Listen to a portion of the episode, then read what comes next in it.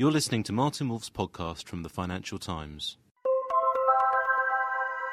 In electing Barack Hussein Obama to the presidency, the American people have chosen an intellectual, a prophet of unity, and a man with a black Kenyan father and a white American mother. They have at the same time rejected the politics of fear and division that did such damage to their country. I am one of billions of people who find themselves astonished and delighted by this event. But the election is just the beginning. Few presidents have confronted bigger challenges than Mr. Obama, among that number must be counted two of the greatest, Abraham Lincoln and Franklin Delano Roosevelt. Mr. Obama regards himself as their heir. The question is whether he can come close to their exalted level. The new president's agenda is daunting. His country's power is also reduced. Indeed, it was never as great as those who spoke of the unipolar moment believed. But the US remains the world's greatest power and only leader. It possesses unmatched assets. The presidency of George W. Bush was a lesson in how not to use them. The Obama presidency must now be the opposite. Events will shape Mr. Obama's priorities. But one such event is already here. The world is entering a recession, possibly the worst since the Second World War. Yet he must meet this challenge in ways that preserve what is among the greatest achievements of his predecessors, the open world economy.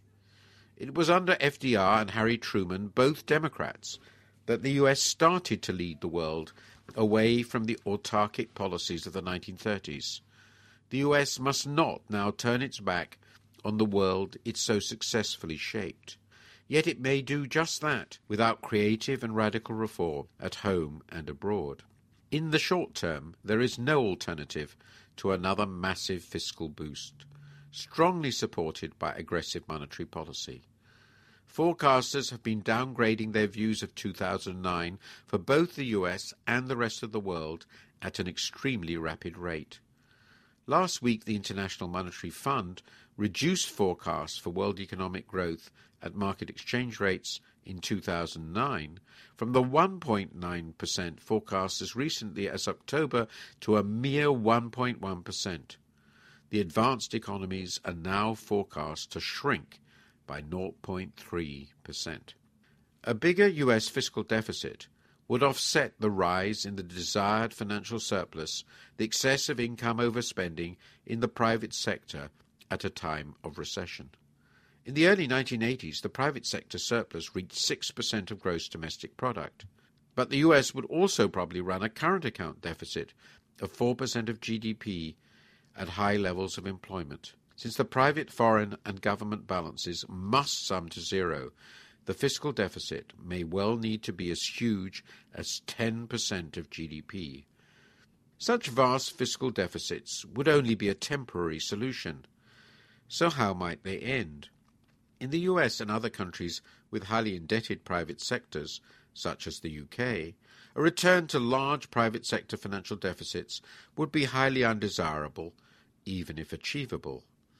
A vastly better outcome would be bigger savings and a reduction in current account deficits. Thus, the expansion in net exports that has recently been so vital for US growth must continue. If the US external correction is to be consistent with global growth, demand must expand vigorously elsewhere, particularly in the chronic surplus countries. The new administration should lead the world towards an understanding of a point that much concerned John Maynard Keynes. It is hard to accommodate countries with massive and persistent current account surpluses.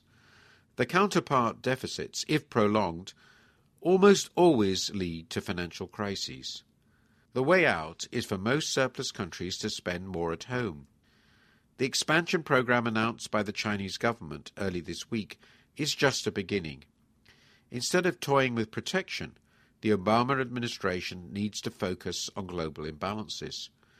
The immediate way to deal with this challenge is to demand a global fiscal stimulus, with surplus countries implementing the biggest packages.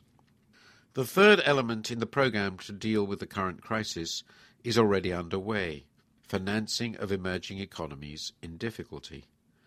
The Federal Reserve has taken the lead with its imaginative expansion of swap arrangements with central banks in a few emerging economies. But this needs to be generalized. What is needed is a much expanded version of the general arrangement to borrow, through which countries provide credit to the IMF for on lending. Mr. Obama's legacy must be much more than crisis management, important though that is. He must also secure deeper reforms. He's right in his belief that a better safety net, universal health care, more generous unemployment insurance, and greater support for those on low wages is a necessary condition for acceptance of the changes brought about by global competition. That, not subsidies for failed behemoths, such as General Motors, is the way to proceed. This means a willingness to accept that the US will need to raise its average tax level from what is, by the standards of high income countries, a very low level. Mr. Obama should start with taxation of energy.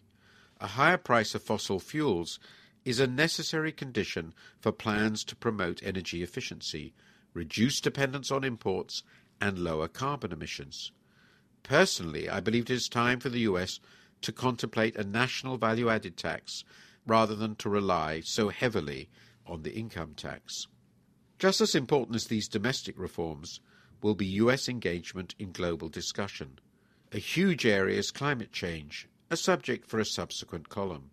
Another is reform of the IMF. But to my mind, the most immediate challenge is what to do about financial regulation. The big lesson of this crisis is that policymakers did not understand what they were doing during the era of deregulation. Rather than re regulate mindlessly, the right solution is to set up a high level commission charged with proposing reforms of financial structure and regulation at global and domestic levels. Mr. Obama has even the obvious chairman of such a commission among his advisers, Paul Volcker, the highly respected former chairman of the Federal Reserve. Mr. Obama must, above all, build upon the achievements of his predecessors, rather than turn the US away from the world. He must push reforms that help the majority of Americans to gain from the rise of global competition. He must promote reforms abroad that will make the global economy work better. The crisis has given him a challenge and an opportunity. If he is to take the latter, he needs to become one of his country's great presidents Anything less would be a failure neither the US nor the world can now afford.